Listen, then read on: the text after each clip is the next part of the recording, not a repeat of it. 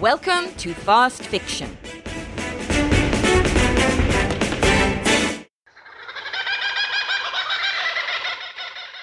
The hand.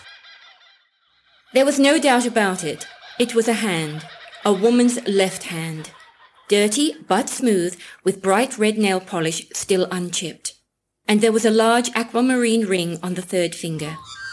Brian felt a confusion of body functions, a need to be sick or evacuate his bowels.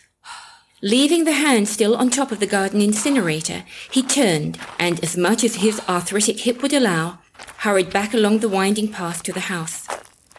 The slick nature of the path, due to recent heavy rains, hampered his progress, but the exertion made him feel better. Now that he was sure that nature's call was not his first priority, he immediately set about finding the telephone book and his reading glasses. He stood before the telephone ready to dial, but his attention was drawn to the next-door garden. Although partly obscured by the adjoining backyard fence and bushes, Brian could see his neighbour acting decidedly oddly. Indeed, in the light of Brian's recent discovery, his actions were quite suspicious. Feeling calmer, Brian made his way back down the path, meeting up with his neighbour across the fence. Peter Shannon had been looking intently on the ground, but swung his head around towards Brian, obviously shaken with the appearance of another person. What? Oh, hello, Brian. Brian, you startled me. Didn't hear you coming, old man. You're up early this morning. Yes. I thought I'd make a special effort at cleaning the leaves and rubbish left by yesterday's storm. Before Pat and Sylvie get home tonight, we're picking them up from the city train at 5:30, remember? Yes, that's right. You don't mind if you use your car? That's a switch. Usually you make a fuss of going in my old bomb. Not at all. I don't mind a bit. I guess you're doing the same thing as me, then. Clearing up before Sylvia starts nagging about a dirty house and garden. Yes, that's it. Well, I'm all clear over here. Been working since early this morning. How are you fixed? Can I give you a hand? Oh, God. You've found it, haven't you? Where is it? For Christ's sake, tell me. It's in the incinerator. Jesus. How did it get there? Perhaps you'd better tell me. Oh, I don't know. That's to say, oh, Christ, what a mess. You mean you really are involved with the thing? What the hell has happened? Come on, let's go inside. You look as if you need a drink. Picking up the lid from where it had fallen beside a shrub, Brian put it on top of the incinerator. Then he walked behind his friend back up the path. They went into the lounge together, neither thinking to wipe their feet of the heavy mud now attached to their shoes. Although still early in the morning, Brian went to the sideboard and poured out 2 good slugs of whisky. Peter downed his drink in one gulp and put out his glass for more. Taking the second just a sip at a time, he began to talk, his voice high-pitched with emotion. Damn! You'd better tell me all about it. I don't know. That's the trouble. I don't know. She's dead, isn't she? The owner of the thing. I was just about going to ring the police before I saw you. I mean, perhaps I'd better. No. Please, Brian, please. Yes, she is dead. Perhaps you'd better tell me about it. Then we'll plan what to do. I didn't kill her. Truly I didn't. I'm sure you didn't. Who was she? A whore. Went by the name of Josie, but that probably wasn't her real name. How the hell do you know a whore? What in Christ's name have you been up to? Well, it all started about 6 months ago, back in early February. Was that when your cousin died and left you that few thousand? No. Yes, that was when it started, but no, my cousin didn't leave me any money, or not much anyway. I pretended it was more, but actually I won a fair bit at the pokies. Pokies? When have you ever been to the pokies? I didn't think Sylvia approved of that sort of thing. Well, yes, I suppose it was when Martin died and left me that $200 that I got to thinking, you know, about mortality. What I'd done with my life, what experience that I'd had, or lack of them. Anyway, I cashed the cheque and I... In a bit of a reaction, I suppose, I went down to the RSL one night on the way home from golf. finished up winning quite a stake. What sort of a stake? $5,000. $5,000? You didn't say a word. No, well, mate, like I said, Martin's death affected me quite a bit. I mean, we were about the same age, and I got to wonder what it would have been like without Sylvie, or if I'd had money and been able to live it up for a bit. I thought, hell, if I told her, she'd not only get mad, she'd want to spell the whole bloody lot on curtains. And there's nothing wrong with the curtains we've got. I wanted to try being a bit wild for a change. So, what did you do? Well, I went on a bit of a binge. You remember when I went to that Spitfire pilot reunion last March? Well, there was no reunion. I went to Sydney and had myself a whale of a time. I booked myself into a hotel and had quite a weekend with one of those hotline numbers. You know, the ones you see advertised in the telephone boxes. Was it good? Yeah, well, I suppose so. But see, I got bloody drunk, and then when I got sober, I got full of the guilt and couldn't... Well, you know. Well, I'd never done anything like that before. Not even before I was married. I mean, shit, Brian, I'm nearly 60 and I'd never had another woman except Sylvia. I just wanted to know if I'd missed anything. And had you? Well, yes, in a way. It was sort of exciting. See, I acted up as if I had quite a bit of money, and she acted up as if I was a real stud. Just a bit of fantasy. I really meant it to the end right there, but... When I came back, I just couldn't settle. Life seemed so humdrum and boring, so I invented another excuse to go away. You remember my distant cousin Joe's wedding? That was, what, about 3 months ago? Yeah. Well, there wasn't any wedding, and there wasn't any Joe. I just made up an excuse to go back to Sydney and meet up with Josie again. What was she like? Looked like you mean. Well, she was about early 30s, well-built. I suppose we would have called her a tart. But that was what I wanted. I mean, I didn't want a friggin' wife substitute, did I? I suppose it was a job, really, but she made me feel good. You know, a real lover boy. I got to seeing her quite regularly, at least every few weeks. Remember my woodwork classes? Every Tuesday last summer? I wondered why you'd suddenly decided to go to night school. It hadn't improved in the handyman department. Well, I'd been meeting her in a motel just outside of Newcastle. Paid for her to come up on the train. Then, when the money began to run out, I knew it was about time to finish it. I explained all that to her, and she was quite good about it. Said we'd have one last special night. That's when I booked up for Sylvie and Pat to go to the Sydney show, for last night. I met Josie, and we got really drunk together, and I don't know how it happened, but last Tuesday... The night before last, knowing Sylvie was away, we came back here. You mean you were both next door in Sylvia's bed? Christ, Brian, I was pissed. You don't think I've done it if I'd been sober, do you? We were pretty far gone when we got back here. I had to keep shussing her to keep her quiet. We danced a bit and naturally finished up in bed. I suppose we had sex, though, to be honest, I can't really remember.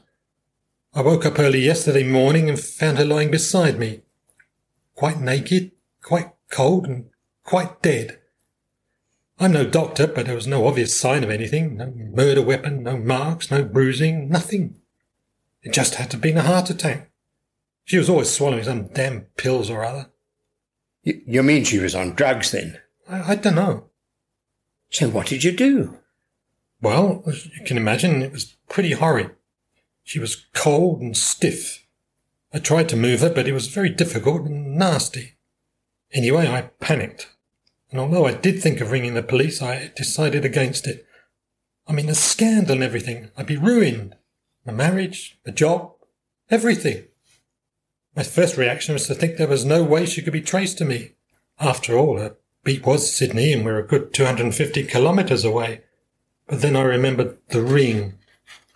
The one that's out there? Yes. You see, I bought it for her on one of my early binges, and like an idiot, I paid for it with my credit card. You did what? I know. Bloody silly. But like I say, most of the time I went up with Josie, we were drunk. Anyway, I always pay the bills. Sylvie's never balanced an account in her life. And it wasn't really expensive or anything, just a sort of romantic friendship thing. Still, I got to thinking about it and decided it was the only bit of incriminating evidence against me, and I'd better take it off. Well, why didn't you? You didn't have to chop a bloody hand off, did you? Yes, I did. Like I said, the joints were all stiff and the fingers were all sort of clawed up. I just went crazy, I guess. I got one of those saws from the handyman class and... Yes, I get the picture. Well, once that was done, I wrapped her up in a tarpaulin, you know, the one we use for a ground sheet when we go out camping and fishing, and somehow got her out to the car. I remember that lime pit we got bogged in on our last trip out west, so I drove over there and sank her in it. I reckon that even she was found at any time, she'd be so unrecognisable she could never be traced to me.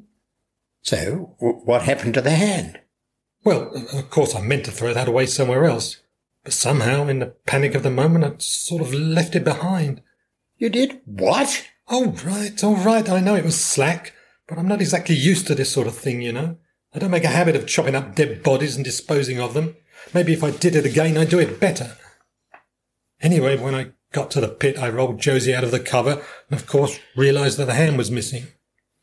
And I also realised I'd forgotten to bring her clothes, too.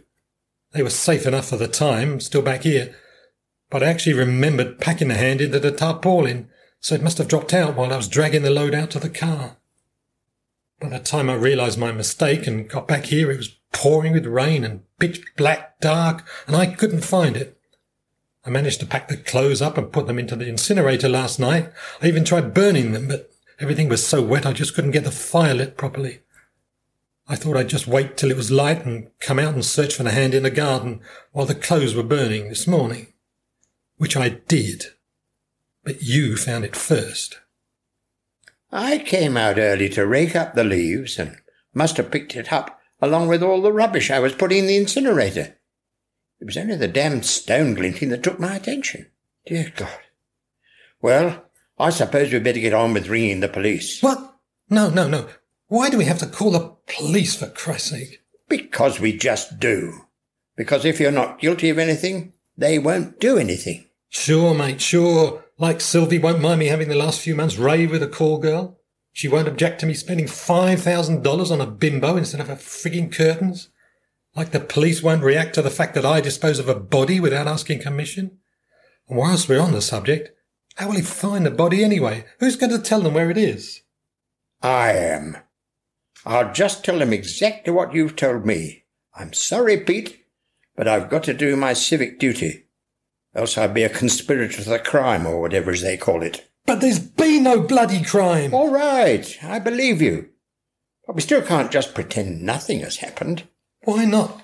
God almighty, I tell you, mate, my life's on the line here. My job, my marriage, my home, our friendship. But, Pete, what if they do find the body? And what if they do trace it to you? It'll look so bad for you. They'd just think the woman had been trying to blackmail you or something. But what if it wasn't me? What if it had been you? What do you mean, me? I had nothing to do with it. You're the one winning all the money and keeping it a secret and going off with whores on the quiet. You're the one who's been deceptive and not let anyone know what you've been up to. That's right, pal. That's right. I did everything secretly. Nobody knew what I was up to. Nobody's ever known. There's no proof. You're the only one I've told. So what does that mean? You're going to kill me now. Is that what you're saying?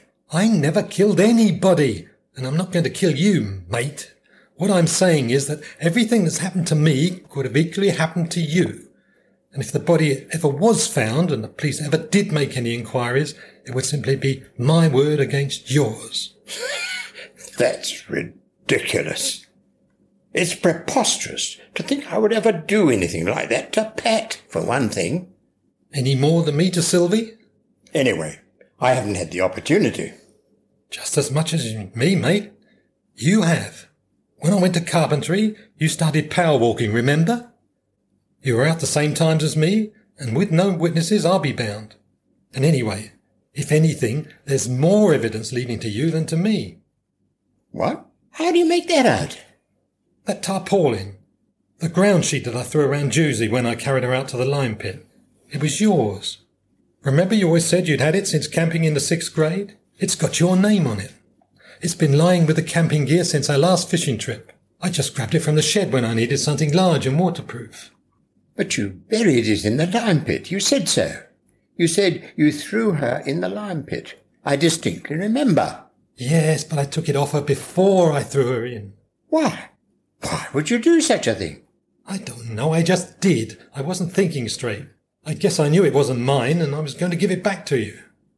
You were going to give me back my tarpaulin that had been wrapped around a dead prostitute? All right.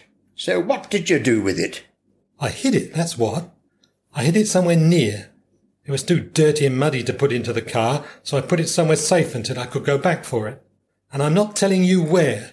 So think about it, Mr. Holier-than-thou, before you go ringing the police and shopping me. Just remember, you're right in this up to your neck. The two men stood and stared at each other with loathing and fear, each trapped with the other. Pete was the first to regain his composure as he walked over to the French windows, stooping to pick up drying flakes of mud from the doormat as he left. I guess we'd best get on and do a bit of house cleaning up before we pick up the girls from the station, eh? I'll tell you what, why don't you continue clearing up in here and I'll just go down and burn off the rubbish in the incinerator. Maybe I'll pour on a little kerosene, just to make sure there's a good blaze. After all, it's been raining pretty hard, and we don't want any smoke without fire, eh, buddy?